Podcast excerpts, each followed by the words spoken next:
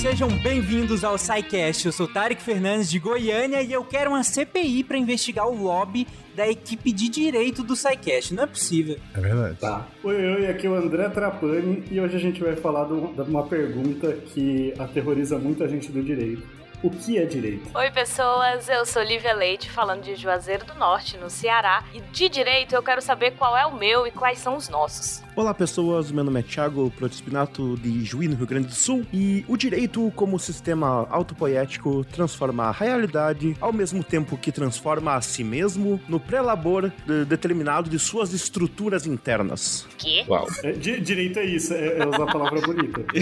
Exatamente, é isso Falou, gente. Essa foi minha intenção. Acabou o cast. Bom dia, boa tarde, boa noite, suas mentes deviantes. Aqui é Túlio Tonheiro de São Paulo e direito é uma coisa das rugs que põem despõem as regs twigwais. E quem não entendeu isso, por favor, coloque o que é direito no YouTube e você vai dar bastante risada. Gaspar Catarina, que é Marcelo Guaxinim, e com tanto que é de direito, ainda tem gente que te de esquerda. você está ouvindo o SciCast, porque a ciência tem que ser divertida.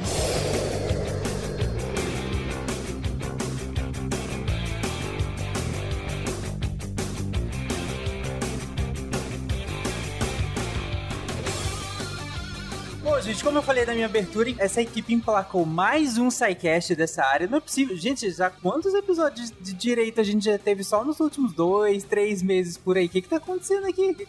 Quem, a mão de quem vocês molharam pra, pra emplacar esse tanto de episódios só sobre direito? Mas enfim, o episódio de hoje, é, eu imagino inclusive era pra gente ter feito isso antes, né? Que a gente já meio que foi lá na frente, falou coisas bem mais específicas. É, e sendo justo, a gente falou muito de direito também em outras séries, né? Naquela série mesmo que nós fizemos sobre, sobre os poderes, né? E um deles a gente fala sobre o judiciário. E obviamente lá a gente fala muito de direito também. É, em outros tantos episódios que acabaram surgindo naturalmente das temáticas que foram se desenrolando. E aí foi legal que vocês agora resolveram meio que. Peraí, vamos, vamos parar um pouquinho e falar. Mas afinal, o que, que é de, o direito em si? O que, que é direito? E é muito doido, porque, de novo, é uma palavra que serve para muitas coisas. Como é, eu comentei naquele SciCast, no primeiro SciCast de consciência, né? É, em que a palavra consciência funciona de tantas maneiras diferentes, né? Eu acho que direito também é uma dessas palavras. Claro que aqui a gente consegue delimitar muito mais o, o seu significado,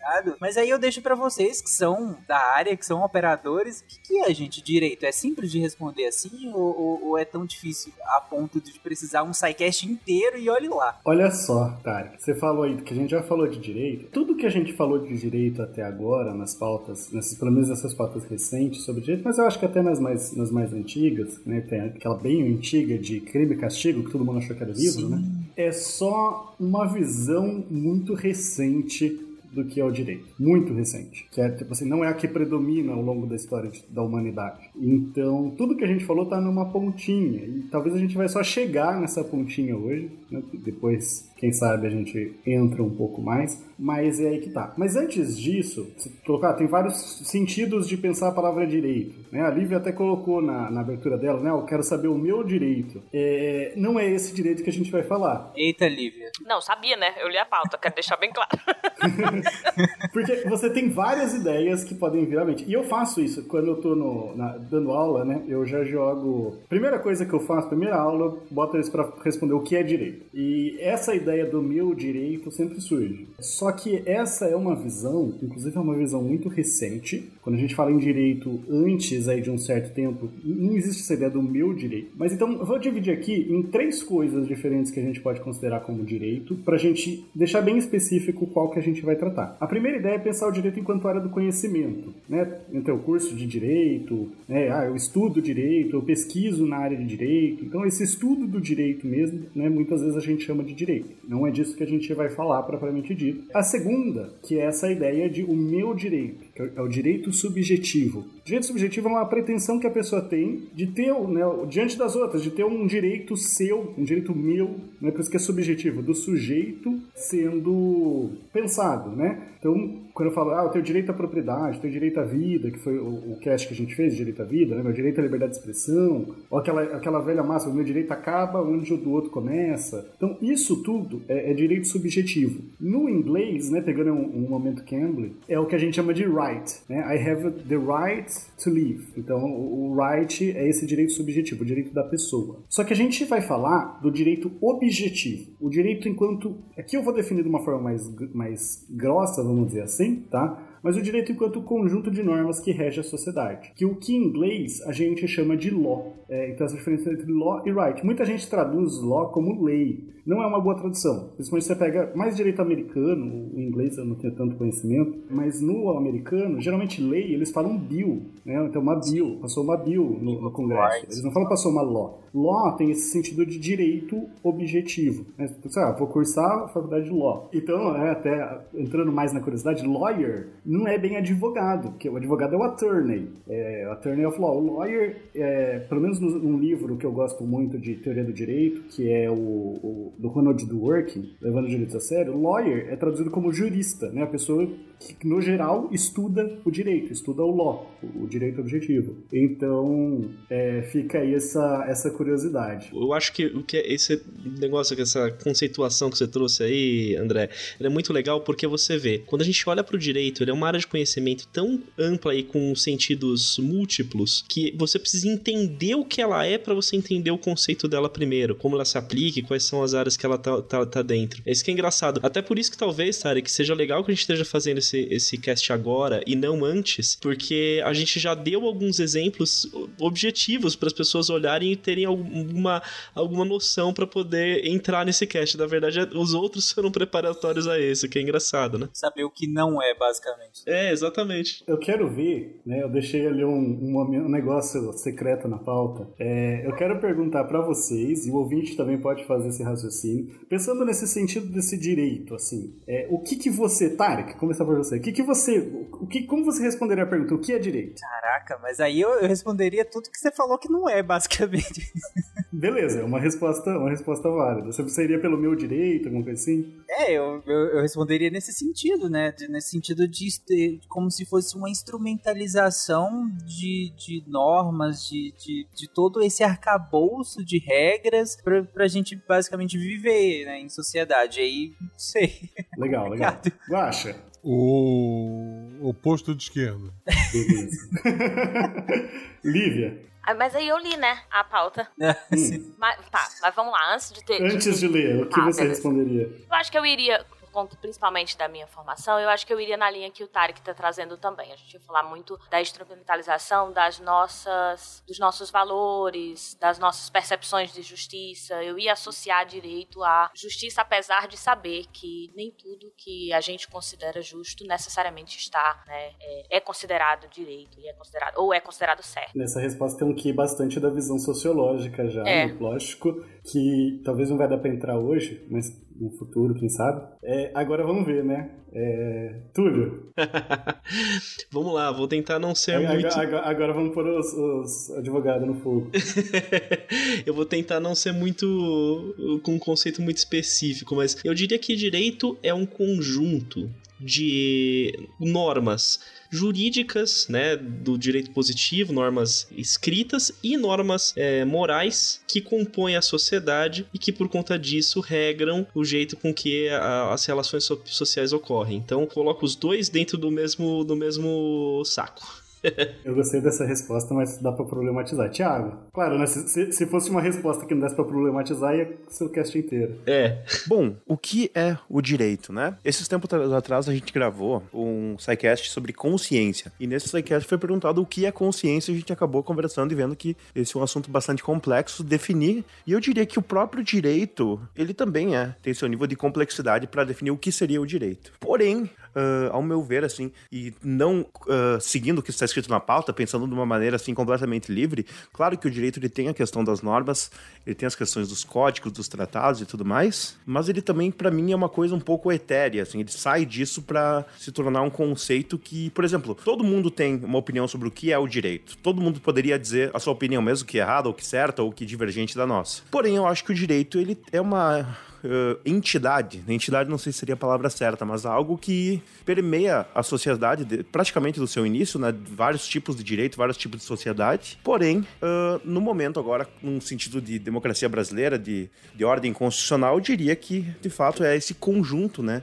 De leis, costumes, normas que pautam o que a sociedade pode ou não fazer, né? Ele tem uma questão de administrar as expectativas da sociedade, no sentido de que, baseado nas leis, a gente sabe o que em tese as pessoas farão ou não farão, e caso elas descumpram essas normas, essas leis, elas serão penalizadas, né? Por descumprirem o que está determinado e o que foi acordado uh, para construir uma sociedade minimamente em paz, uma sociedade que tem né, as suas regras e tem os seus limites. É interessante que vocês foram né, em questões fora do, do que geralmente a gente ensina até em cursos de direito sobre o que é direito, mas está presente em algum grau uma visão de um direito, principalmente ali na parte da resposta do Túlio, parte da do Tiago, tá bastante, embora disse parte, porque outra parte realmente eles fogem disso. Mas a visão que a gente tem muito, e é uma visão que está muito presente nas faculdades de direito, e até no imaginário popular, é, é do direito como algo que é feito pelo Estado, vinculado ao Estado, ou pelo menos a uma figura de autoridade, de alguma forma. André, deixa eu te atrapalhar, que agora eu me empolguei, porque assim, o ouvinte não sabe, mas na pauta estava escrito assim, secreto. A gente não sabia que isso ia acontecer nesse momento. Só tinha assim, momento secreto. Aí a gente não sabia dessa pergunta. E aí, enquanto não, os meninos estavam falando. Eu peguei um pouco de surpresa. É. E aí, enquanto os meninos estavam falando, eu tava tentando lembrar assim. Que, porque na universidade, né, eu, eu, fiz ciências sociais. E na universidade a gente acaba tendo algumas disciplinas é, que são muito próximas né, né, do curso de direito. E tava tentando lembrar assim, como que a gente resumia o que era direito. Eu lembro muito que era assim: é o esqueleto de uma sociedade. A política era o esqueleto de uma sociedade. O que, que era o direito? O direito era o esqueleto, era um conjunto de, de, de regras que a gente ia ter que entender, assim, que a gente tinha em todas as sociedades para é, saber o que, que a gente pode e o que, que a gente não pode fazer, o que, que vai estar delimitado, o que, que a gente acha que é transgressão ou não. E aí era, era esse o resumo que a gente tinha que usava que eu acho que é muito senso comum, mas era o resumão, assim, que a gente tinha. Uhum. É isso, sabe? O direito é o esqueleto de uma sociedade, além de outras coisas, né? A economia também era um esqueleto, mas era um esqueleto com as normas, as regras sobre o que se pode ou não ser feito, independente se é certo, se é errado, mas o que pode e o que não pode ser feito dentro daquela sociedade, naquele tempo, naquele espaço. Mudei minha resposta, mas foi, foi só porque eu me lembrei e joguei aí. Beleza. É, é verdade, esse cast, ele é um cast de história da filosofia, porque o que é direito, né, a resposta para essa pergunta depende depende de, assim, a partir de que ponto de vista você está colocando. E não é só a minha opinião, a sua opinião, mas pensando da, da visão, pelo menos, de uma elite intelectual de cada momento, né? É, então, hoje a gente tem muito essa ideia desse direito como as normas que regem a, a, as pessoas, mas como algo vindo do Estado, junto com essa ideia do meu direito, né, que é muito forte, mas tudo isso, tanto o direito como algo relacionado ao Estado, e não só o Estado, mas a, a autoridade, as leis, é, é, é, algo que começa com a modernidade, começa num sistema pós-capitalista já, né? Então o capitalismo ele molda o, o, capitalismo, né? O Estado moderno, que a gente sempre comenta, né? Que o Estado moderno ele é algo recente. Comenta lá, tem os casts de constitucionalismo do Estado de Direito, cast de Guerra dos 30 Anos, é, alguns casts que a gente que é falar dessa questão do Estado sendo criado, né?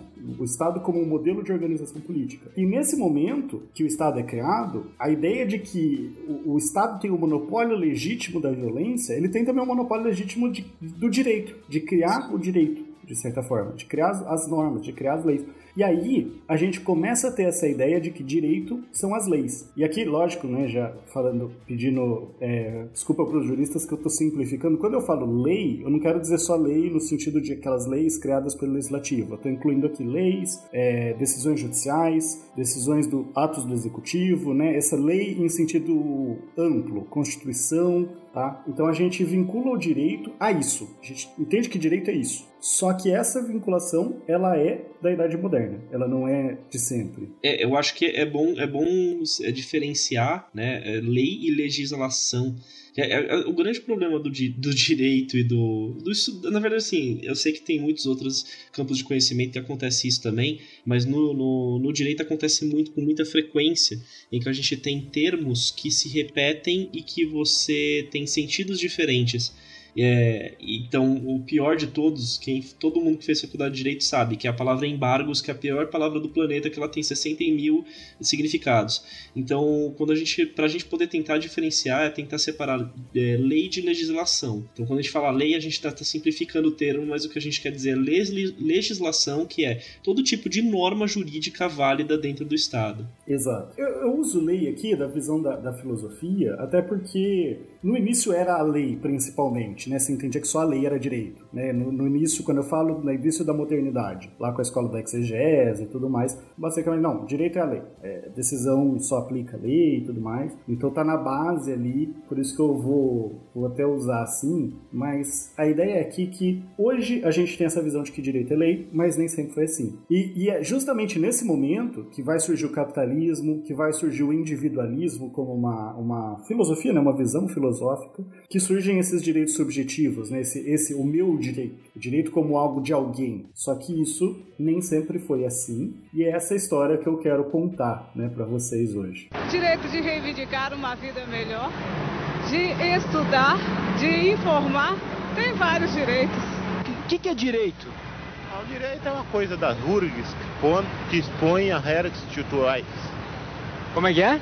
O direito é uma regra que reste a valores, teóricos e quais. Bom, se você fala que basicamente todas as noções que nós, principalmente a minha fala, né, inicial, que é a mais leiga possível daqui, tudo que eu falei, tanto quanto que também parte do que o Túlio fala, do que o Thiago fala, do que a Lívia fala também, no fundo é você comenta que é uma visão moderna, né, do que que é o, o, direito. E aí eu me tá, o que que tá faltando para que a gente atribua uma visão antes do capitalismo, antes da modernidade, para colocar dentro da definição de direito? Que como que era visto o direito antes? Eu quero pensar a, é, o cast inteiro a partir de um, um triângulo entre lei, direito e justiça. Depois dá até para entrar o poder, mas eu acho que a gente não vai chegar tão longe porque o poder ele, é, vai, ele vai ser pensado exatamente a partir da visão sociológica, né? Mas pensar esse lei, direito e justiça. Então hoje a gente tem a lei associada ao direito, essa lei nesse conceito amplo que eu coloquei, né? De coisas feitas pelo Estado em geral, que, e aí até a Lívia trouxe, né? Pode ou não ser justo, né? O que a gente pensa que é justo, o que a gente tenta chegar, o que a gente considera justo, né? Os nossos valores a gente tenta colocar nessa lei. Nem sempre vai ser exatamente porque tem o poder aí, mas não vamos entrar tanto. Mas nessa relação. Então, hoje a gente tem o direito mais como a lei e menos como a justiça, né? A justiça como algo, muitas vezes, que a pessoa até fala, ah, mas essa lei é lei, mas é injusta, né? Então a gente já questiona isso. Pensando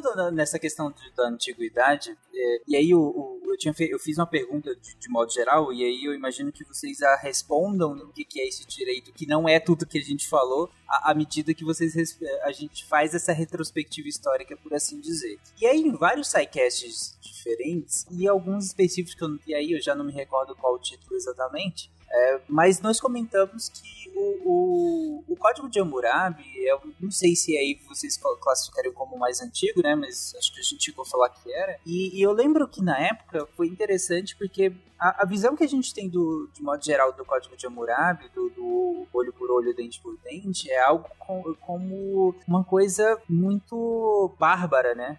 É, que, não, que não condiz mais com o que a gente entende por civilidade. E aí eu lembro que, que na época eu comentário que quando se cria ela, na real a ideia era justamente o contrário, né? A ideia justamente era dar um certo nível de proporcionalidade, que era algo que, que não se tinha aplicado. E aí vocês corrijam tudo que eu estiver falando. Mas era algo que não era aplicado, e a partir do momento que você coloca uma proporcionalidade, é, você consegue equalizar um pouco mais. E aí você consegue dar um certo é, nível de justiça, certo? Ou não? É e não é. Como tudo no direito. É, mas assim, o, o grande ponto que eu acho que é o ponto que o, que o André comentou, né, sobre quando a gente fala sobre a, a regulamentação pelo Estado do, do direito, né, das normas jurídicas, ele, ele vem, na verdade, como um reconhecimento do que a gente chama de monopólio da violência pelo Estado. E aí a gente entra num outro conceito que é o poder de polícia. É algo que eu não vou falar aqui muito para poder não ficar muito me alongando, mas quando a gente fala, é, será, é o exemplo que a gente tem no, no, no Brasil, vai. No Brasil nós temos uma polícia que pode carregar armas e que tem o poder de utilizar essas armas de uma forma legítima, né? Então essa, esse é um exemplo, né, que, que é o poder de polícia, polícia mesmo, né, colocando mais a força policial, mas esse poder de polícia pode se aplicar a qualquer coisa, qualquer solução de conflitos e, a, e fiscalização da sociedade. Que não, a, a, nesse caso, a palavra polícia ela tem um sentido mais amplo, né? Então, quando o Código de Hammurabi veio, que, que é isso que é bem interessante, porque a gente tem que pensar no como eram as sociedades antigamente. Elas não tinham uma regulação. As pessoas, elas simplesmente, elas é, tratavam quase como um conceito de vingança em relação à solução dos seus problemas. Então, você tinha alguém com quem você vendeu alguma coisa, a pessoa não pagou, você ia lá e tomava dela para poder é, receber aquilo que, ele, que aquela pessoa lhe devia, né? Existia ali dentro uma, uma coisa, antes até mesmo do próprio conceito do, do Código de Hammurabi, que era, entre aspas, a lei de Italião, que falava disso, que a lei de Talião sim é o olho por olho, dente por dente. Mas a lei de Talião, na verdade, nunca foi uma lei em si. Ela era, não era escrita, ela não era regulamentada. Ela era uma tradição, um hábito comum passado por gerações das, das pessoas que viviam na, na antiguidade. E Italião também não era uma pessoa, ele é, ele foi um, o próprio conceito como lei de Italião foi depois que ele foi nomeado por conta de um termo grego chamado talionis ius, que se refere a, tentar a, eh, tratar as questões de uma forma equilibrada. Por isso que olho por olho, ou seja, é, era uma questão equilibrada você agir com a mesma com uma violência proporcional a violência que lhe era desferida. Se alguém te dá um soco e arranca um dente, você não quer dar um soco e arrancar um dente, você quer quebrar a pessoa na porrada. Mas a lei de Talião vinha para tentar dar uma proporcionalidade nisso, e o que ele falou tem todo sentido, né? E o Código de Hammurabi ele veio para isso, para tentar é, é, regulamentar e botar por escrito isso, né? É, essas questões para poder criar é, alguns limites para as coisas. Eu vou pegar um só um exemplo, por exemplo, que, que tinha na, no Código de Hammurabi era que é, você tinha os construtores, que eram pessoas extremamente importantes dentro da sociedade, e se você a pessoa construísse uma casa, a casa caísse, matasse alguém, por exemplo, matasse o filho do, do dono da casa, você ia lá e matava o filho do, do dono do, do, do da pessoa que construiu, né? Ou o próprio pessoa, se morresse o dono, matava-se o construtor. E isso era uma forma de tentar equalizar. Foi uma, uma das primeiras ferramentas, apesar de hoje a gente ver como o bárbaro era um método para tentar criar esse limite e diminuir os conflitos, para que o dono da casa não chegasse lá e dizimasse a família do construtor, por exemplo. Mas não tinha nada ainda que focasse, que, ou focasse não, mas que pensasse na vítima, de certo, num tipo de ressarcimento. Era simplesmente agir no mesmo sentido. É, o ressarcimento meio que era esse. Existia um ressarcimento, por vezes moral, por vezes até financeiro, existiam condições que, que davam esse ressarcimento financeiro, mas o grande ponto interessante é que não se pensava só no direito do ofendido, mas também do ofensor. Então você tinha os direitos dos dois considerados, porque é, é como a gente vê na, na, na nossa sociedade hoje. Então, o exemplo de uma pessoa comete um crime, você não vai simplesmente linchá-la em praça pública. Você vai dar para ela um julgamento justo e você vai dar as ferramentas de defesa para ela para que ela possa ter a melhor defesa possível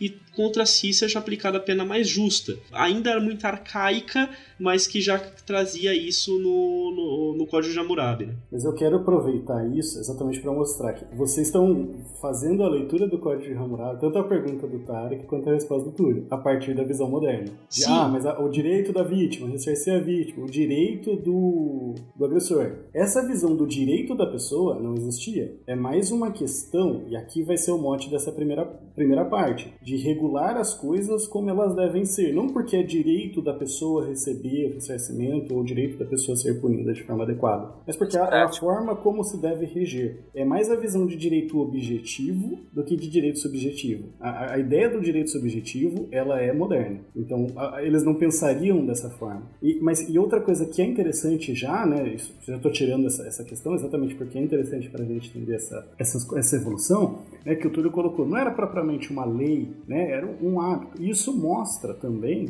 a, essa relação já entre lei, direito, né, o que vem do Estado, o que vem da autoridade, a gente não pode falar em Estado ainda, mas o que vem da autoridade, o que vem, o que é, que é uma, uma norma que é colocada ali e que é diferente de pensar necessariamente o direito como isso que vai regir a sociedade. E, e é, é doideira pensar isso, que são coisas diferentes, porque pra gente parece a mesma coisa. Só que dá pra gente pensar, por exemplo, começando, né, é, pegando na Grécia, como sempre, na Grécia Antiga, Lá, e aqui, cada, cada passo que a gente der é um tijolinho para chegar no pensamento moderno, tá? É, é, lógico que eu tô vendo aqui da frente, né? Então eu vejo essa cadeia de ligações. Pessoal da história vai falar, cuidado, ver a história assim como uma continuação. Não é que uma coisa mudou para chegar no que, no que a gente está hoje, ela mudou em si. Mas dá pra gente fazer essa visão só para entender da onde que a gente veio, vamos colocar assim, né? E também entender como que a nossa visão do direito, ela não é essencial, né? Ela não é a única que, que, que é possível.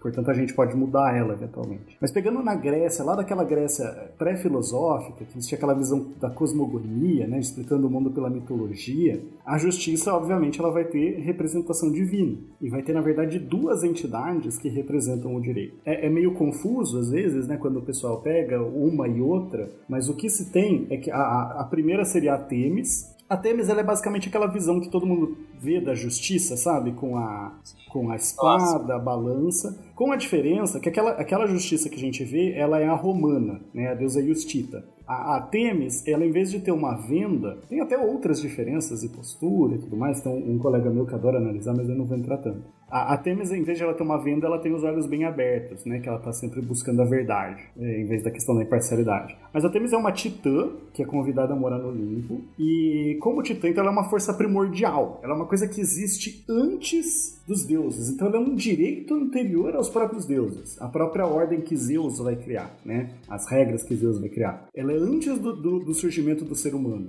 É, ela é mais antiga que Cronos, inclusive. Ou seja, ela precede o próprio, ter, o próprio tempo. É, Interessante. E a Temis, a Temis enquanto justiça, ela representa o agir conforme um, um, direito, esse direito primordial, esse direito divino. Mas esse direito pensa como uma coisa que rege a natureza. Do mesmo jeito que as leis da física regem a natureza, né? Essas leis da, desse direito vão reger as coisas, né? Como as coisas funcionam. Então, aqui eu vou até pegar umas noções de Tomás de Aquino, de, de Aristóteles, para tentar entender melhor, né? Até porque as fontes elas não são tão boas nesse sentido, a gente pode pensar num, num, agir conforme as leis naturais do mundo. Mas não as leis da física, não tipo cair porque a gravidade me puxou, mas até num senso de justiça. E aqui, é o que eu falei, a, a gente hoje vê o direito mais próximo da lei. Eles vão ter esse direito mais próximo da justiça. Então, assim como a gente age, né, é, no mundo físico, obedecendo às leis da física, é, a gente age enquanto sociedade obedecendo essas leis que regem a própria sociedade, mas não leis do, da autoridade, leis que vêm dessa força primordial.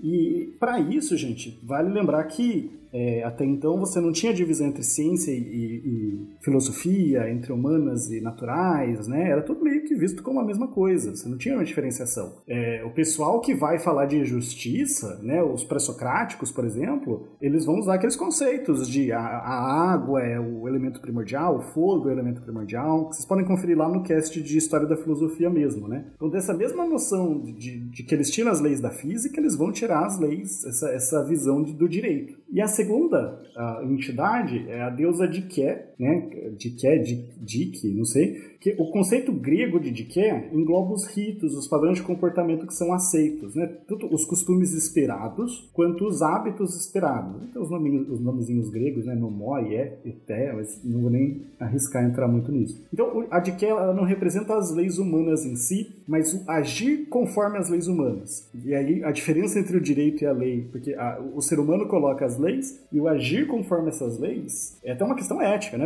O agir conforme a lei.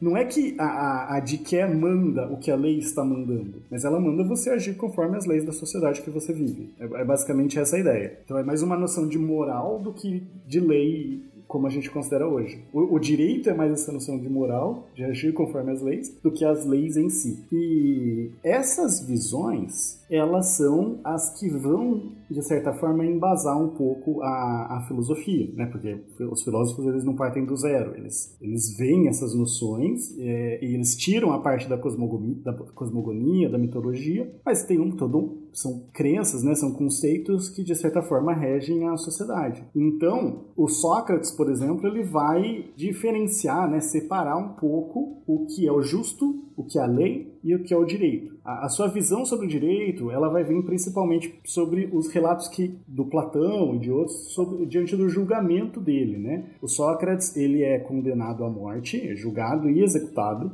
é oferecido para ele, ele, ele não acha que fez nada de errado, né? E tem até um dos discípulos dele que tinha mais influência, tinha mais direito, dinheiro, oferece para ele fugir do julgamento, né, subornar o juiz lá para se livrar, e o Sócrates recusa, porque ele considera que as leis são injustas, que o julgamento é injusto mas que ele tem um dever de seguir as leis. Não pela autoridade, né? Tipo, né? vou seguir a lei porque a autoridade colocou a lei e a gente tem que seguir, né? Porque é, é, são as, as, leis da cidade, as leis do Estado, vamos chamar assim para simplificar. Isso é mais do pensamento moderno, mas um dever moral. E então você tem leis, justiça e direito. Ele ia passar por uma, uma condenação injusta, uma execução injusta, por causa de leis injustas, mas porque o direito mandaria ele seguir. Seria uma, uma justiça além das leis que vai determinar que ele seguisse essas leis. Né? Até pelo bem da polis, né? Uma justiça no sentido da diqué lá, de, de você seguir as leis. Deixa eu só fazer uma observação, André. É porque também a gente precisa lembrar, e aí por isso fazer essa separação, de que nós aqui, na modernidade, fazemos essa separação do Estado e indivíduo. Então, eu não vou fazer algo porque o Estado determina que isso vai me fazer mal, então eu prefiro não seguir uma lei. Não é uma coisa que passaria na cabeça de um Sócrates da vida, porque a percepção dos gregos era de que eles faziam parte de toda a polis, eles são a, o político né? Eles são a, o coletivo. Então tudo que ele faz reverbera no resultado da própria polis. Ele se percebe como um cidadão, como alguém que é da própria cidade, que precisa respeitar as regras simplesmente. É assim e acabou. Não é porque alguém impôs, é que é assim que é o, o que seria natural. E aí eu tô fazendo essa, essa quebra na fala do André, muito pra gente sempre estar tá lembrando que qual a necessidade da gente ir lá atrás, é, supostamente numa história que já não é a nossa, num contexto que não é o nosso, compreender o nosso nosso contexto. Do mesmo jeito que eles estavam ali, só tinham a mitologia para se basear, né, no início, para conseguir começar a construir a filosofia, nós também temos as nossas limitações quando criamos direito hoje, que talvez ele não seja o mais justo, mas é o que a gente tem para construir dentro do nosso contexto. Então é mais para a gente entender, principalmente, que não dá para julgá-los a partir do nosso olhar, quais são as nossas necessidades e querer que os, as deles fossem atendidas da mesma maneira, mas entender dentro do contexto deles como isso acontecia, para a gente entender o nosso direito, o que, que a gente entende hoje de direito na modernidade, por que, que pode mudar, por que, que não, é, ainda não mudou. Então, é mais olhar para o passado para entender o que acontece hoje e o que poderia vir a acontecer. Uh, achei interessante o que a Lívia falou, porque se a gente já está se colocando aqui, né, como a gente falou na antiguidade, a gente fala de Hammurabi, a gente fala da Grécia, a gente está falando em Sócrates agora, é interessante a gente conhecer isso justamente, né, para conhecer a história, mas é interessante fazer esse exercício, né, de pensar no que ocorreu no passado com o pensamento que a gente tem hoje e ver o que fica discrepante, né, sobre o que a gente pensa hoje do que era naquela época. Porque você coloca o Sócrates como uma pessoa que não aceitou, né, uh, fugir do julgamento ou que alguém subornasse o juiz por uma questão de que talvez isso até mesmo provasse para a sociedade que o sistema uh, não estava funcionando, né, que o sistema era cruel. Mas eu acho que é interessante a gente olhar, né, para isso e pensar nisso conforme o que a gente tem hoje no direito, porque é um exercício bem legal de se fazer.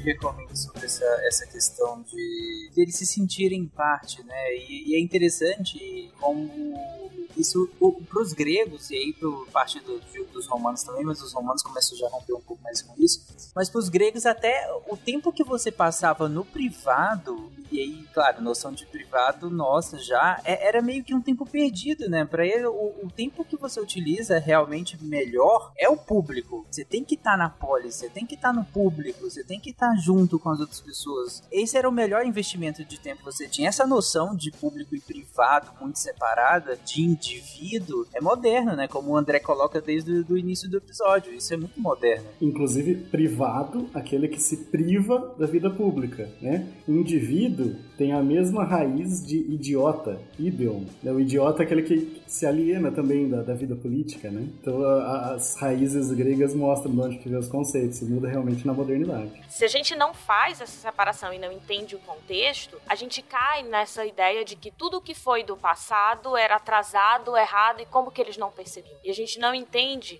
às vezes, inclusive nos nossos contextos atuais, como que certas pessoas chegam em certas conclusões. E a gente olha assim, como assim? Tem tanta informação, né? Tem tanta coisa disponível, como que essa pessoa está pensando desse jeito? Então, é muito porque a gente sempre acha que estamos num lugar mais avançado, o lugar mais correto e que finalmente, é, por conta do que aconteceu no passado, chegamos num lugar melhor. Aqui falando desse lugar melhor do, do direito, né? Chegamos num direito que é perfeito ou que pode até melhorar, mas é, é o que é e é assim e não tem o que mudar. Então, assim, a gente precisa entender os contextos para não ficar sempre nessa posição de isso não me serve, eu não preciso estudar o passado, não preciso entender o passado, o que importa é o daqui para frente. Não, é, a gente entende bastante coisa olhando para o passado passado.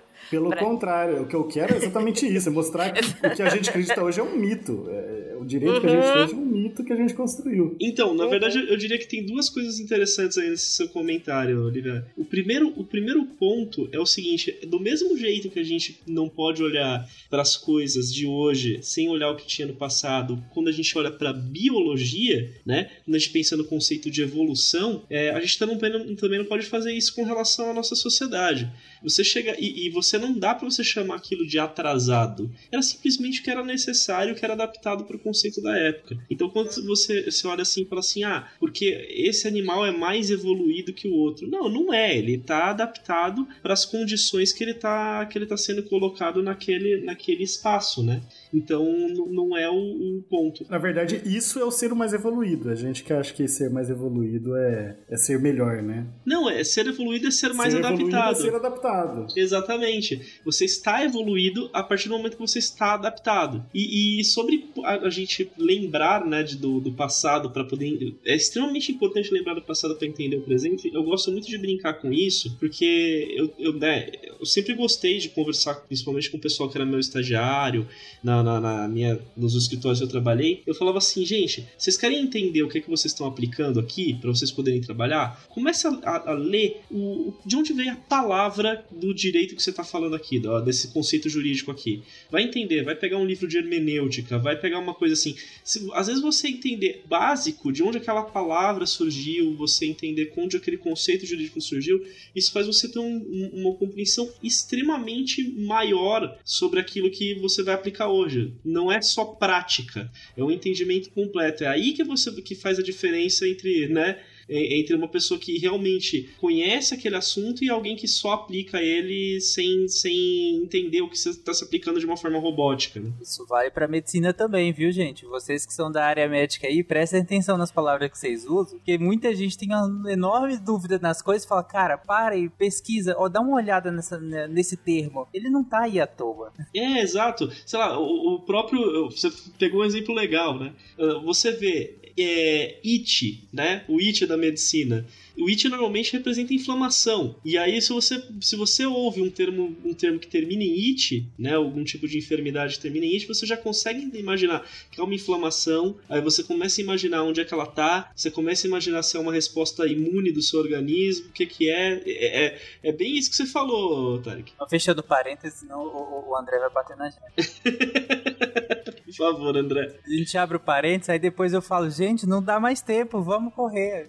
É que você falar, já tá dando duas horas de cast, gente. Pelo amor. Eu sou mafioso, gente. Eu sou mafioso. É verdade. Então, vamos lá, então. Eu, eu, acho interessante, assim, gente, que o... na época você tinha uma visão bem diferente, que era dos socráticos, que para eles a justiça, o homem era a medida de todas as coisas. Então o homem era a medida da justiça, inclusive. Então eles já tinha essa noção que só vai ser resgatada, de certa forma, na, na contemporaneidade, exatamente com, com os amigos da Lívia lá, da sociologia. Mas esse parênteses que eu abri rapidinho também. É, passando aqui, né, o, o, grande discípulo do Sócrates, que é o Platão, ele vai partir desse pensamento, vai ser muito revoltado com a sociedade que condenou Sócrates. Ele tem aquela noção do mundo das ideias, né? Para ser bem rápido, é, o caverna, o mito da caverna, o mundo das ideias. Então, o mundo das ideias é perfeito, tem os conceitos perfeitos naquele mundo. O mundo das coisas ele é imperfeito, é, que é o que a gente consegue perceber com os nossos sentidos, mas que o filósofo, aquela alma iluminada que quando a gente nasce, né, a gente bebe da água do esquecimento. A gente tem a noção das coisas lá, mas a gente bebe da água do esquecimento.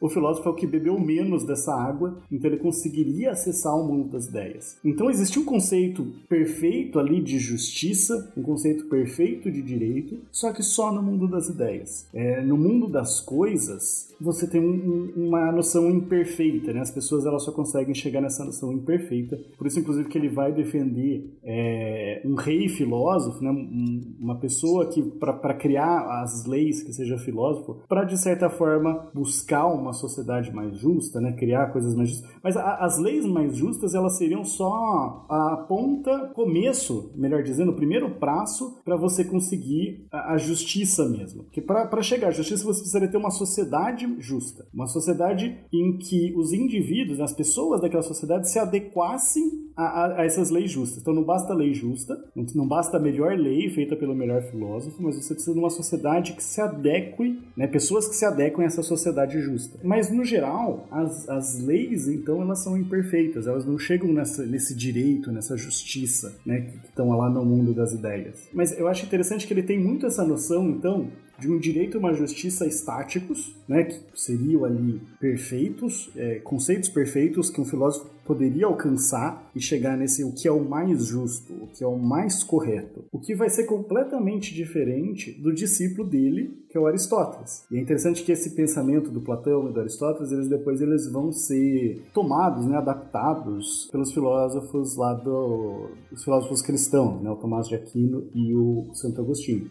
O Aristóteles ele tem uma visão menos ideal da justiça, desse ideal do mundo das ideias mesmo, e mais prática. Só que também não vai identificar a justiça com as leis. E o Aristóteles é um que muita gente hoje, na teoria do direito, na filosofia do direito, gosta de resgatar. Porque para ele, a justiça, que, é- que não tem nada a ver com lei, ela é uma virtude. E como todas as virtudes, ela é voltada para ação. Então você age de forma justa. Você age de acordo com a virtude da justiça. E agir de forma justa vai ser moldado, não vai ser algo fixo como lá para o Platão, né? uma ideia fixa e perfeita. Vai ser moldado conforme a sociedade que você vive, vai ser definido pela política. Que parece bonito, mas é, é bom, ser- eu sempre gosto de lembrar que o Aristóteles ele defendia a escravidão, né? Porque, bom, naquela sociedade a escravidão era ok, então ele tem até um texto em que ele defende isso, mas aqui não é o, o ponto principal para a gente pegar. Então você tem essa noção de justiça, que a justiça ela é uma ação e uma ação voltada para o outro, né? Você não é justo com você mesmo. Aristóteles, ah,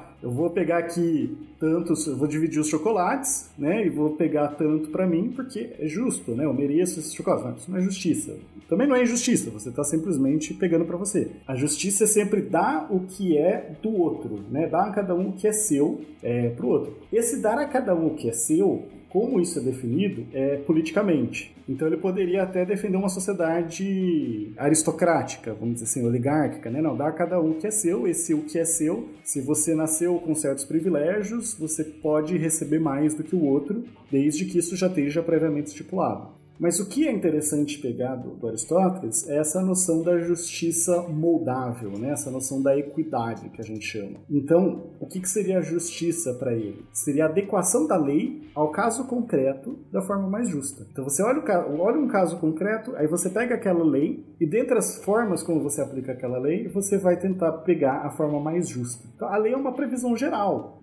E isso é um pensamento que o, o pessoal da modernidade vai demorar para entender, nesse pensamento do Aristóteles, para voltar, retomar esse pensamento do Aristóteles. Que a lei é uma visão geral, ela não vai pegar todas as particularidades dos casos. né? Então, cada caso é, é diferente, tem as suas peculiaridades. Então, para ele, a justiça seria exatamente você agir, né, que ele fala de agir com prudência, é, essa prudência aristotélica, é, é você adaptar a lei da forma mais justa para aquele caso. Então, isso seria, aí dá para ver a diferença entre lei e justiça em Aristóteles. Ele não vai entrar muito nessa noção de direito, mas você consegue daí extrair sim uma ideia de lei natural em Aristóteles, uma justiça natural que seria o quê? E aqui esse termo de lei natural ele vai aparecer de outras formas quando a gente avançar um pouco mais, né? Por isso que é interessante destacar. A justiça natural é, é você aprender, é você entender a natureza das coisas, olhar, olhar a natureza de cada caso para compreender esse justo. É um justo que vai ser sempre moldável, vindo da experiência, vindo do, é, sendo aplicado para o caso concreto. Eu acho que é legal comentar também. Agora, alguns estudantes de direito vão absolutamente odiar o que eu vou dizer, mas quando a gente fala sobre o que eu acredito ser um dos livros mais in- interessantes que você tem, que é Ética Nicômaco, que é um dos livros que que a gente lê na, na- no período de faculdade, né? É, que ele fala exatamente sobre isso. Ele fala que assim, quando você vai é, pensar na, na questão do, de como aplicar o seu comportamento perante a sociedade, você tem que pensar no meio termo. Na justa medida. Na justa medida. A justiça está no meio. Exatamente, a justiça está no meio. Então você, você está sempre olhando para a coisa da seguinte forma: olha, aonde, aonde está justo, aonde é a justiça? É a, é, é a mediana. A mediana vai ser sempre aquilo que você vai considerar justo dentro do, de uma sociedade. Direito de reivindicar uma vida melhor, de estudar, de informar, tem vários direitos. O que, que é direito? Ah, O direito é uma coisa das pon- que expõe a regras institucionais. Como é que é? É O direito uma regra que reste a valores, teóricos e quais. Mas é interessante aí que tem essa ideia de lei natural, e só que lembrando que é uma lei natural pensando como uma lei da física. Só que em vez de uma lei que, que rege as, as, o movimento das coisas, para ser bem sucinto aqui sobre o que é uma lei física, uma lei que rege a, a sociedade, que rege essa questão da justiça da sociedade. Mas sempre pensando no caso concreto, buscando a prudência, que é esse, essa busca pelo meio que o Túlio colocou. Então essa noção ela é bem interessante, só que ela vai ser, de certa forma, perdida no pensamento europeu, né? Depois vai voltar pelos árabes, inclusive. Mas em Roma, você vai ter uma noção muito próxima da do Platão, que é com Cícero, que ele vai trazer uma ideia de um direito natural, que seria um direito justo, universal, atemporal.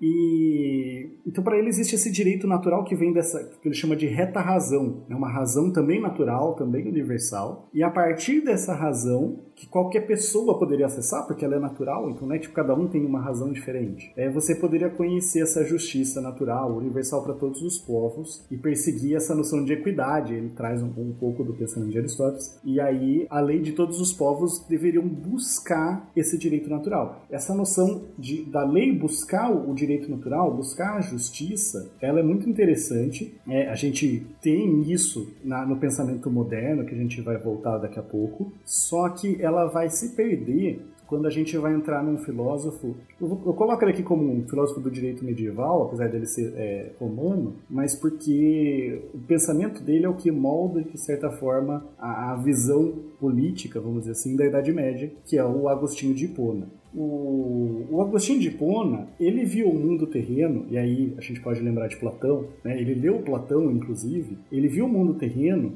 que ele chama de a cidade dos homens, como imperfeito, marcado pelo pecado, né? em oposição à cidade de Deus, onde existe uma justiça perfeita, que não seria alcançável pela razão, seria alcançado realmente, talvez pela fé, de certa forma, mas até pensando em outra vida, né? Mas a ideia que isso gera é que a lei humana ela é imperfeita, ela é essencialmente imperfeita, ela sempre vai ser injusta.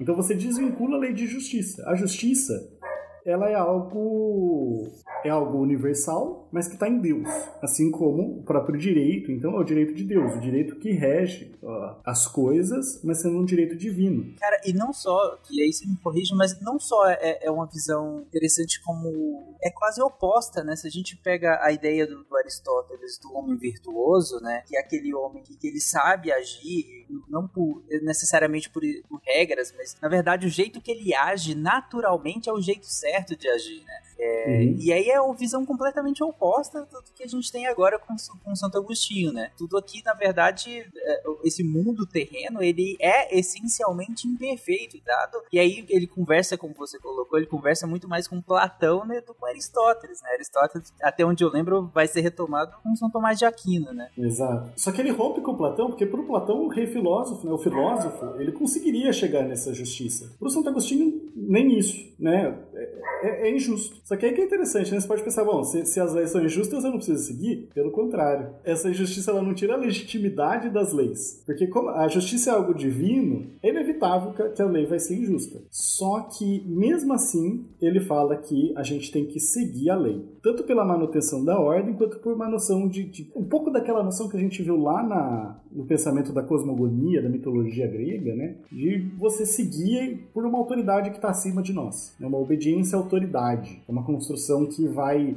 vai embasar o regime de servidão na Idade Média, a questão da. tanto a, a autoridade do senhor feudal, né? a- do senhor feudal a obediência dele em relação ao rei. Aqui é por uma questão de certo e errado ou por uma questão mais de ordem, quase positivista, caso seguir as leis? Eu- Eu não sei responder, eu chutaria que é um pouco dos dois. Eu entendo que tem tanto essa noção de ordem, né, de manter a ordem, mas um pouco dessa noção da autoridade de... Até porque você tem aquela visão, né, que vai ser resgatada bastante na quando você vai fundamentar o absolutismo, de ah, é, o rei tá lá, tá uma passagem da Bíblia, né? O seu rei, ele é rei porque o Deus permitiu. Tá, Deus permitiu que ele fosse rei. Então você vai ter um pouco essa visão de seguir a autoridade.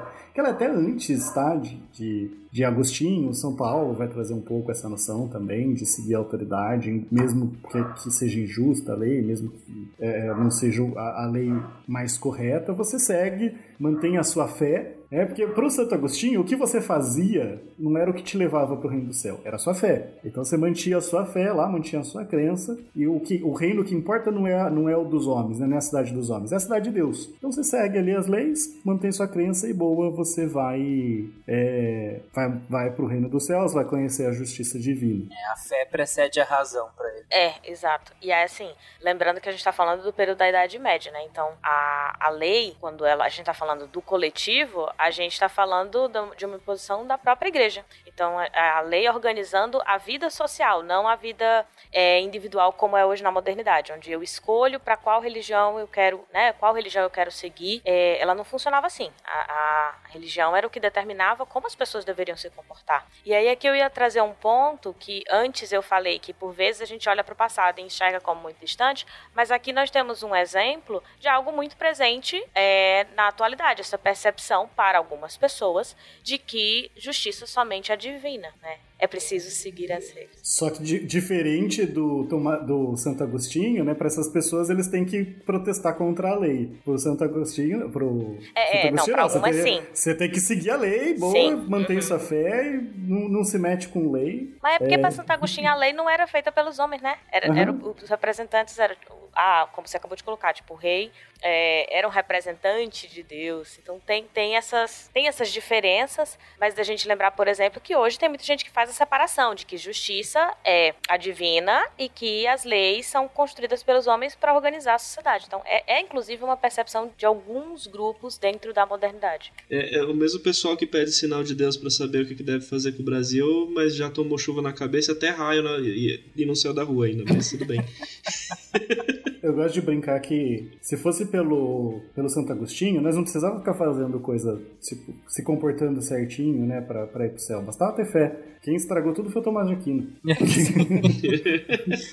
é, só, mas, só para contextualizar, né, o Santo Agostinho ele é ali do, do final do, do Império Romano, da decadência dele, ajuda inclusive a consolidar o pensamento do, do que vai ser o catolicismo, que, que no Império Romano ainda não estava bem consolidado. Ele ajuda tanto a defender o, o, pensamento da Igreja Católica, né, como até criar esse pensamento. O Tomás de Aquino ele vem muito tempo depois, acho que mil anos depois, arredondando aí, mais pro, do meio para o final da Idade Média. Mais cosmopolita, né?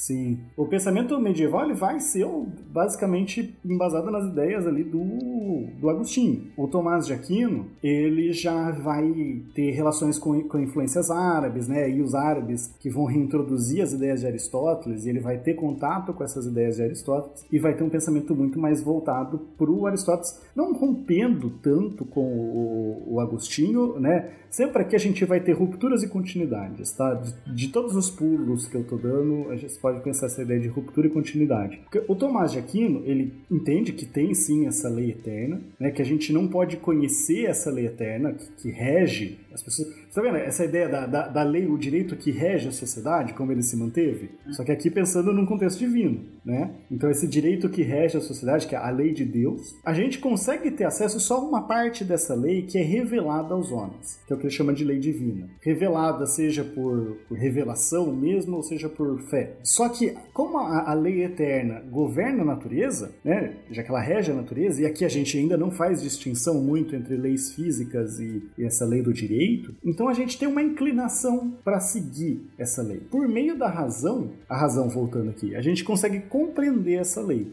E essa lei que a gente consegue compreender, ele chama de lei natural. Então você tem a lei eterna, que a gente não tem acesso, que é aquela que o Tomás de Aquino fala, mas como ela, a lei eterna rege a natureza, a gente consegue entender um pedacinho que ele vai chamar de lei natural. E aí entra Aristóteles nesse sentido de usar a razão para compreender o direito que está contido na natureza. A gente vai olhar para a natureza para entender o direito. E com isso você quebra a ideia de que a justiça não pode ser alcançada. Não, pode. A gente tem que buscar, usar a razão para buscar essa lei natural e, e com isso você melhorar a lei humana. Então lembra do nosso triângulo, né? Lei, direito, e justiça. Até agora, a gente ainda está com a lei como algo separado do direito e justiça, algo que o ser humano cria e não tem nada a ver. O direito com essa noção de que rege a, a sociedade, né? E a justiça bem ligada ali ao direito. Às vezes até Platão, por exemplo, tem termos que às vezes é traduzido como justiça, às vezes como direito. Só que agora, com a lei olhando de certa forma para o direito e para a justiça, né? Mirando na justiça para tentar se melhorar. É uma coisa diferente, mas que toma como inspiração.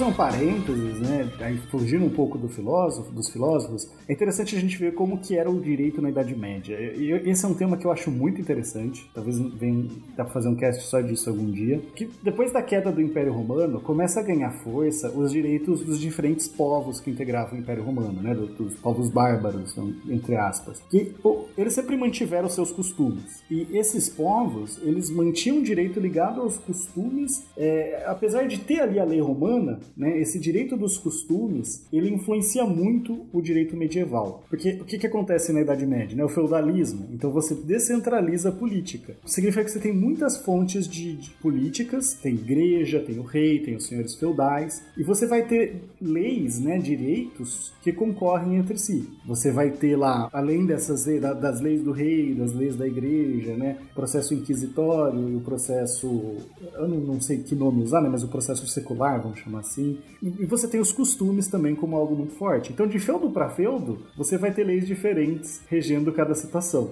né, por causa exatamente dessa questão dos costumes. E você tem essa noção de obedecer à autoridade, mas é a autoridade do, do senhor feudal, então não é uma coisa que vai centralizar muito as fontes do direito, as fontes de lei. Você vai ter vários direitos independentes, por isso que a gente chama de um pluralismo jurídico medieval. Você não tem um sistema integrado por um Estado, até porque não existe Estado, né? E o juiz, nessa época, ele não é vinculado ao Estado, ele não é vinculado a uma autoridade. Ele é como se fosse uma coisa meio independente. Ele é alguém que tem uma profissão ali de, de resolver conflitos. Então ele não está vinculado. Cara, o juiz estaria vinculado às leis que o senhor feudal coloca? Não, não necessariamente. Eu acho que ele vai ter uma relação política ali, talvez, que vai inclinar ele a decidir em favor do senhor feudal, mas ele vai decidir, ora em favor dos costumes, ora em favor da lei da igreja, ora em favor da, da, da lei feudal. E ele vai fazer isso muito numa ideia de buscar essa justiça, né? esse, esse direito acima das leis, acima dessas muitas leis. Então a lei é uma ferramenta para se chegar à decisão mais justa. O, ju, o, o, juiz ele vai usar a fonte que ele considerar mais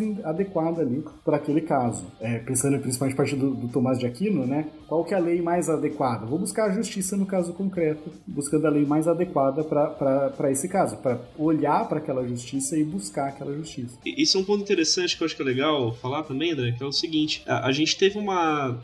para quem tiver interesse em estudar mais sobre Idade Média, né, período medieval, vocês vão ver que na verdade a gente sempre pensa, né, sobre a, a Europa como um lugar evoluído que brigou e evoluiu e cresceu e ali seria o, o digamos assim, o, o centro da, da da evolução, do conhecimento da humanidade, etc.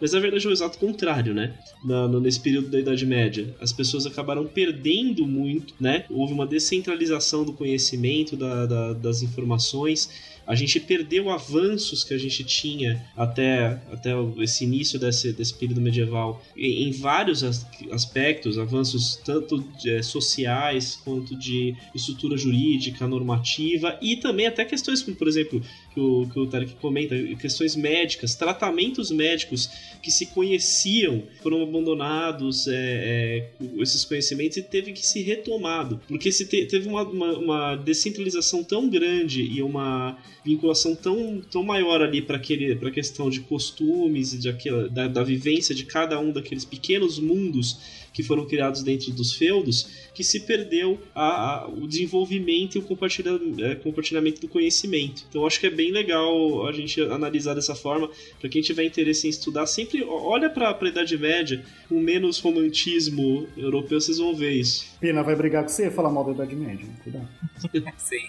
Eu acho bem interessante citar essa parte, tanto que o Túlio e o André falaram, é que nessa época, né, quando se coloca com a queda de um, de um grande império, né, do Império Romano, e também é uma época que não é uh, tão antiga, por exemplo, quanto o próprio Hammurabi que a gente estava falando antes, é uma época mais nova, e já existiam meios, né, de você anotar, de você escrever, de você ter essas normas, uh, e elas, muitas delas sobreviveram para a posteridade. Então é um período que a gente consegue, se a gente buscar e gostar desse assunto, encontrar essas normas, encontrar o que foi feito nessa época e como eles se organizaram, né? Até as questões das próprias jurisprudências, a questão de usar as leis, uh, as melhores leis em determinados casos, porque de certa maneira foi um período de muita mutação na questão do direito, porque cai o império e fica fica-se muita coisa em aberto, né? E as coisas precisaram ser construídas para que as pessoas continuassem vivendo né, no, na, na, sociedade que elas viviam e que, claro, era muito diferente de hoje, tanto quanto a questão que foi falado dos próprios juízes, né?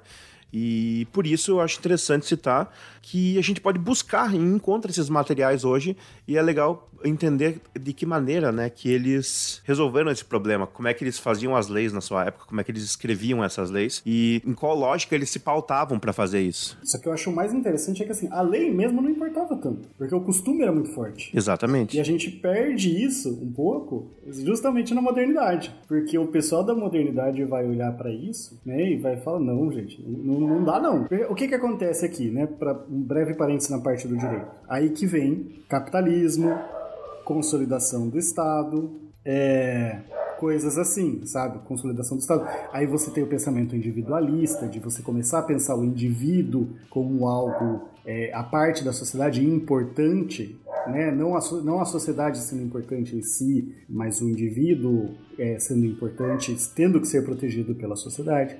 E essa visão, ela vai primeiro trazer a consolidação do Estado moderno, primeiro no absolutismo, né? É, com a burguesia era interessante para a burguesia ter um absolutismo com um direito consolidado, não que em cada feudo você ia ter a sua a sua lei, a sua, a sua tanto pesos e medidas, mas leis diferentes que vão reger as relações comerciais de forma diferente. Não, não rola, né? Para um, um capitalismo que está nascendo, que está se desenvolvendo, essa pluralidade de leis, essas decisões sendo diferentes, não dá certo. Então, o primeiro passo aí é, que é dado, sempre lembrando de não ver as coisas como uma coisa vem para chegar outra depois, mas o primeiro passo que é dado é você montar um sistema, um Estado unificado, um Estado centralizado, e aí você vai ter é, o, as monarquias absolutistas e, de certa forma, o monopólio da produção das leis por essa monarquia absolutista. Né? O, monarca absolutista ele vai criar as leis. Você ainda tem essa noção de um direito natural, mas essa questão de uma segurança jurídica, de ter decisões previsíveis que sejam iguais para todos, começa a ser montada e você centralizar a produção das leis é uma forma de fazer isso. Mas aqui eu já posso falar em lei, em, em direitos mesmo, André, do, tipo direito individual. Eu lembro que o Erasmo de Roterdã já falava em, de certo modo, em alguns direitos, né? Tipo, até o direito das mulheres mulheres, né? Inclusive ele era bem crítico a advogados, né? Até onde eu lembro. É aqui que começa, Tarek. É aqui que vai vir com o individualismo que começa a surgir essa noção dos direitos subjetivos, né? Os direitos das pessoas. Já com Hobbes, quando você pensa no como teórico do absolutismo, né? Você vai ter uma noção de que é, existem direitos naturais das pessoas, como o direito de é, a igualdade para matar, né? A capacidade de matar, a propriedade sobre todas as coisas, e que quando é criado o Estado ele cede todos esses direitos então, se ele cede é porque é dele, né? Ele cede todos esses direitos para o Estado, ele só mantém um, que é o direito de se autopreservar, né?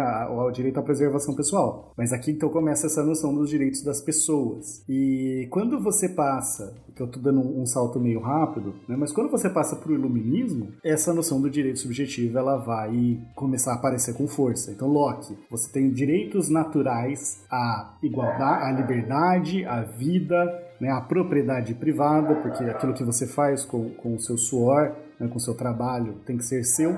Então aqui começa a surgir o direito do indivíduo. Muita gente, quando vai falar de direito natural, fala: ah, existe o direito natural do Aristóteles, que, que vinha da natureza, da, dos gregos, o medieval, que vinha de Deus, e os modernos, que vêm da razão. Só que o pessoal corta a parte mais importante, que não é de onde vem esse direito, é o que é esse direito. Né? Aqui, já pegando a, as outras partes que eu coloquei. O direito natural da, da Idade Média, da Idade Antiga, é um direito natural que rege as pessoas, que rege a sociedade, como as leis da física. Né? Sempre gosto de falar isso para ficar bem frisado. Leis que regem as sociedades. O direito natural dos modernos, ele já não é mais isso. Ele é um direito das pessoas. É um direito subjetivo. E aí, o papel do Estado para essas pessoas é positivar é, esses direitos, proteger esses direitos naturais. Então, pegando o pensamento liberal, né, que, que vem desse individualismo, então, a partir do pensamento individualista que vem com o capitalismo, você consegue ter essa noção de um direito da, da pessoa, né, um direito meu, um direito dos outros, e um direito que é natural. E aí o papel do Estado é justamente proteger esse direito. E aí que eles começam a questionar o próprio absolutismo para montar uma, uma novo sistema de Estado com separação de poderes e tudo mais. Olha só como interessante, né, o que você está falando aí, André. Hoje a gente tem movimentos de pessoas aí, né, os movimentos anarcocapitalistas, eles buscam o anarquismo, eles buscam o afastamento do Estado, quando foi o próprio Estado que deu condições para que o, o capitalismo e, o, e os direitos individuais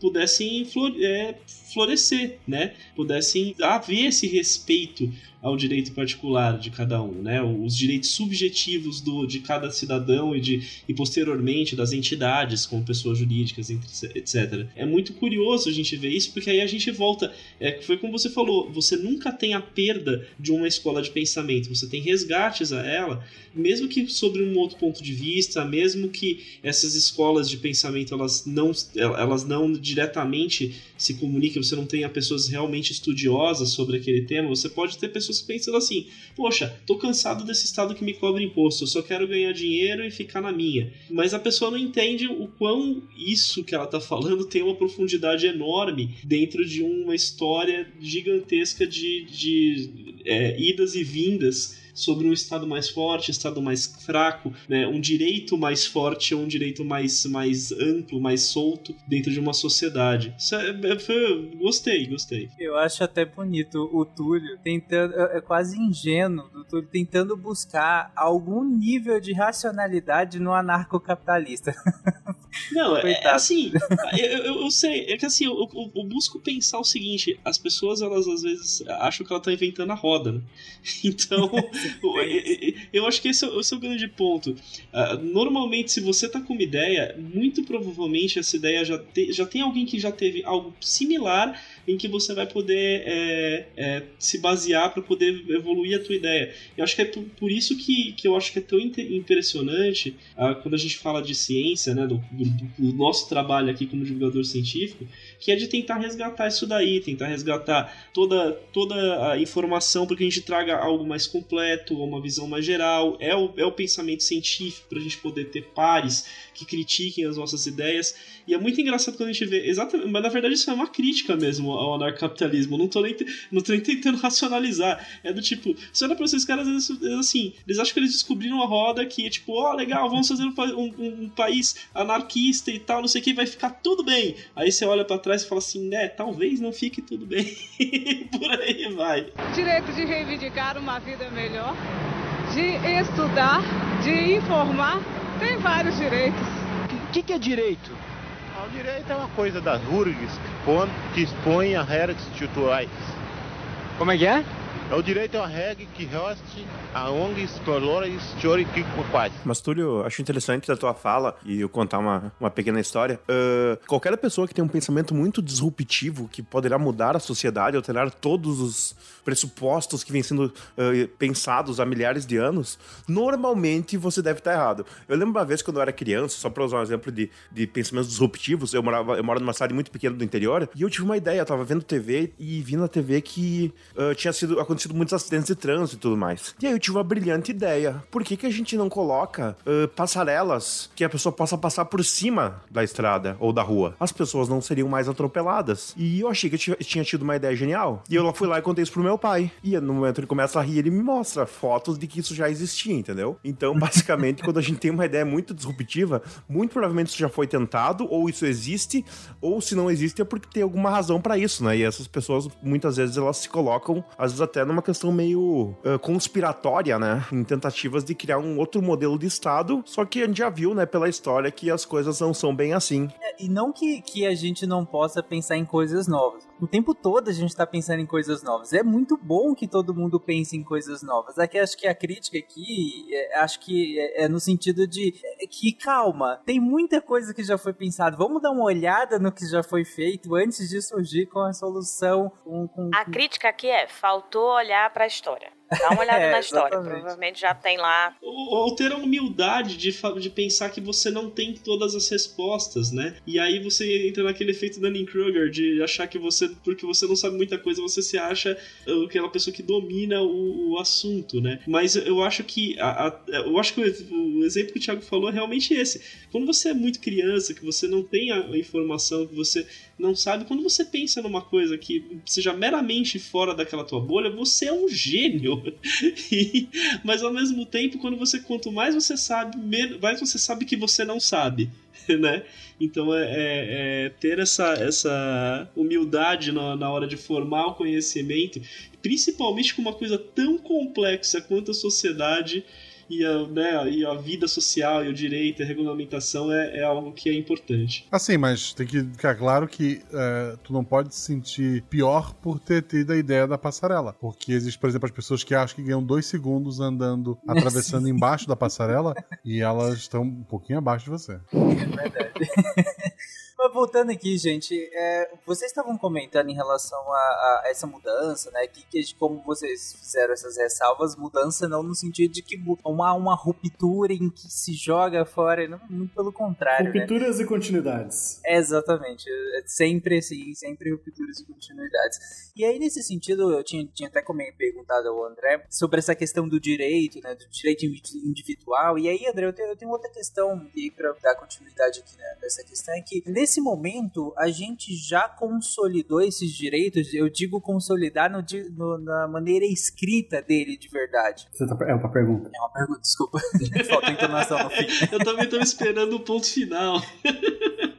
Então, nesse momento, você. Primeira coisa, né, você cria essa ideia de que a lei mesmo, a, a lei, lembra que eu falei lá do, do código de Hammurabi? Você tá pensando, ah, o direito do indivíduo. Não, a lei era para regular as pessoas. Agora não é mais. Agora a lei ela é para garantir os direitos das pessoas. Ainda não tem. Quando a gente está no absolutismo, ainda não tem essa noção. Mas a partir da Revolução Francesa, é, você consolida o Estado liberal e esses direitos considerados naturais, a liberdade, a propriedade, eles chegam nas leis, né? E aí você tem a, a, diferença, né, que eles vão falar em direito natural e direito positivo. Onde que começa a jogada de mudar a noção de o que é direito, o que é lei, né? Porque até então o direito era essa coisa fora da lei, essa coisa que rege a sociedade e a lei é o que, os, o que as pessoas fazem. Agora você tem o direito natural, que é essa coisa fora, que é o direito dos indivíduos inalienável, e você tem o direito positivo, que é o direito feito pelo Estado, né? Primeiro pelo monarca absolutista, depois pelo legislativo, principalmente, né? Pensando na separação dos poderes mais tradicional. E aí, o, o direito positivo, ele vai buscar o direito natural. Lembra lá que eu falei do no, no, São Tomás de Aquino, do nosso triângulo, e aí a lei olhando para o direito? Agora a gente só substitui. Corta a lei, escreve direito positivo, e onde estava só direito, a gente coloca direito natural. E a partir dos códigos, né, do Código Napoleão na França, na Alemanha, você demora um pouco para ter um código, né, demora um século, e você vai ter lá, baseado nessa noção dos costumes no direito romano, você vai ter uma escola que vai fazer uma construção disso. Gente, isso fica para um outro cast para a gente aprofundar mas você vai começar a ter uma noção de que o direito positivo ele está trazendo o direito natural. E aí,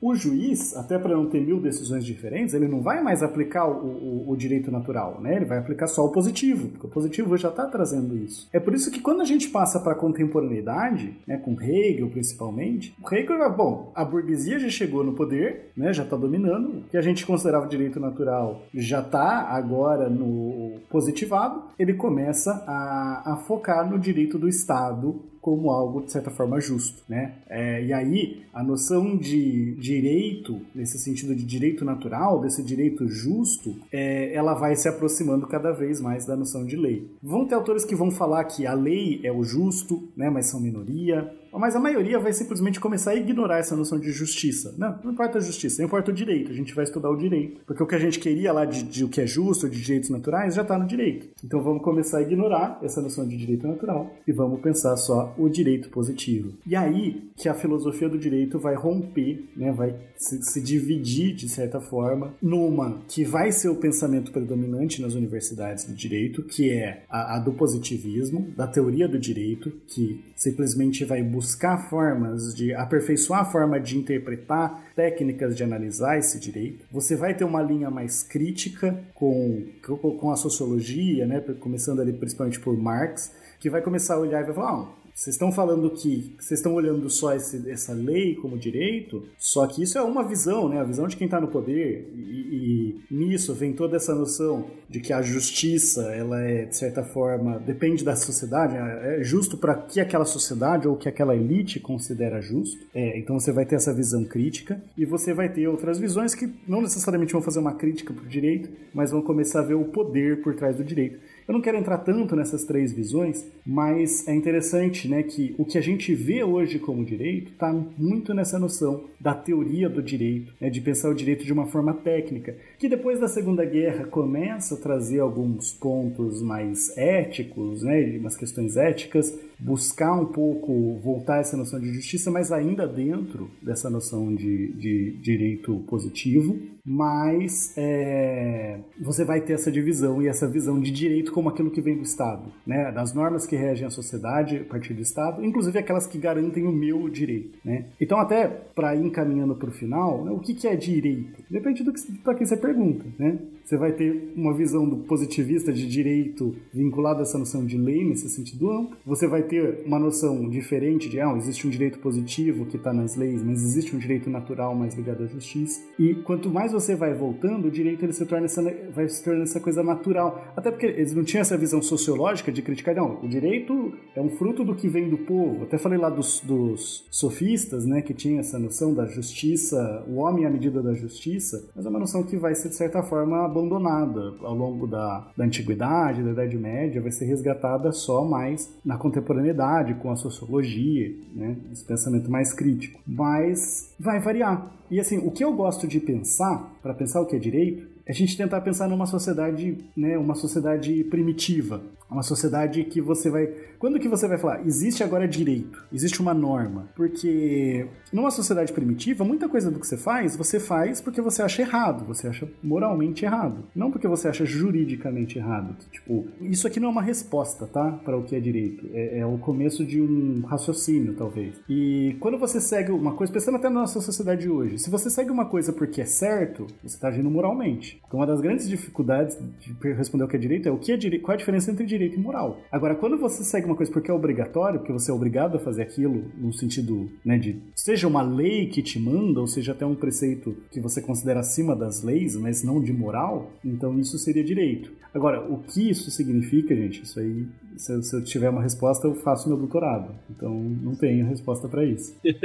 É, até porque o, só o agir certo, ou o agir eticamente, caraca, é, é um curso inteiro, né? É um semestre inteiro para passar por Kant, para passar por Durkheim, para passar por um monte de gente aí que vai, é, desde os pré-socráticos, né, até a modernidade, só para pensar o que, que é o agir certo, né? Que é o agir eticamente. Para depois separar isso do agir que seria obrigatório. É, Sim, aí é um baita desafio. E que para alguns eh, não, não, não, não concebe a existência no mesmo indivíduo. Já para outros, não. Porque uns vão olhar para a consequência, outros vão olhar para o ato em si, outros vão olhar para o motivo do ato e não para a consequência. Enfim, aí por aí vai. Para mim, uma forma da gente pensar isso também é o direito internacional, né? Como que, que surge esse direito internacional? Porque não, não tem um, um, ente de cima que vai falar o que, que é direito ou não. Mas isso também fica para um, uma discussão futura. A ONU não é a presidente do mundo?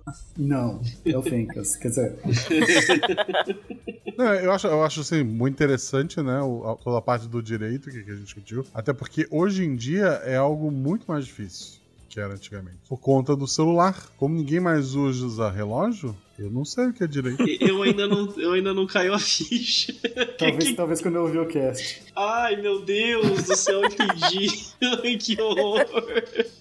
Não, é eu, tenho que, eu, eu já tô acostumado a ter que corrigir isso direto, que a minha esposa também não sabe o que é direita e esquerda. E ela culpa porque ela é canhota. Meu Deus! Eu escrevo no ar, sempre que eu quero. Eu escrevo no ar, eu escrevo no Eu ar. escrevo no ar. Eu escrevo no ar também. E olha que escrever é uma coisa também que eu faço muito pouco. Meu Deus.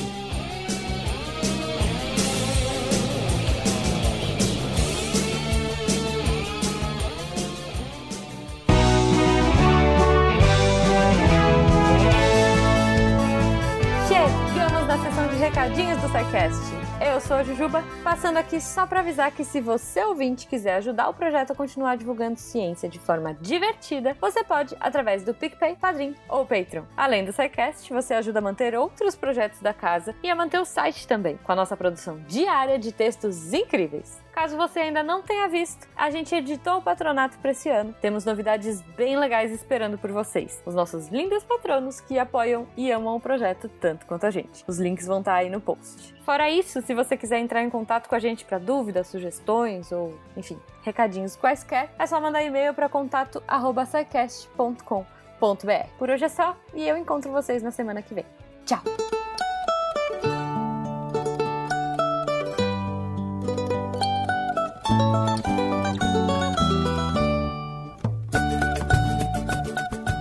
Atenção para o informe semanal dos textos da semana. E a gente começa na segunda-feira com o texto do Antônio Lucas: Responsabilidade na saúde pública ou menos gastos e mais investimentos em saúde, orçamento secreto e o gigante Nordeste. E o Antônio Lucas vai trazer várias várias análises, várias notícias, informações relacionadas à saúde pública e política, né? políticas públicas em geral, fazer um balanço de algumas questões da, da pandemia e trazer o exemplo do nosso sempre querido Nordeste na gestão dessas, dessas questões. Na quarta-feira, no espírito agora de fim de Copa, que acabou de passar, a taça do mundo é nossa. Só que não. Reflexões do Tiago Dias saindo na quarta-feira e dando aquela dialogada, para não falar aquela cutucada, com o pessoal que gosta de ser técnico de seleção depois de jogo. E ele traz alguns pontos muito interessantes. Tão interessantes quanto o texto do Emerson Souza na sexta-feira, Grupos de Anéis em Corpus, parte 3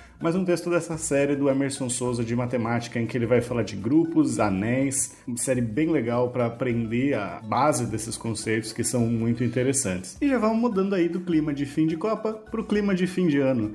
Desejo para todo mundo uma boas, boas festas, né? Um feliz Natal para quem é de Natal, boa comilança para quem é de comilança igual eu e vejo vocês na semana que vem, que a gente vai ter mais textos lá onde você já sabe, www.deviante.com.br. E lembra que você também pode vir e se tornar um redator deviante. Vamos começar o ano novo fazendo a ciência mais divertida, entrando para a equipe do Deviante. Manda e-mail para contato@saicast.com.br. Eu sou André Trapani e então é Natal. E o que você fez? Ô, gente. Se a ciência não for divertida, tem alguma coisa errada. Tem que ser divertida. A coisa mais divertida que tem é a ciência.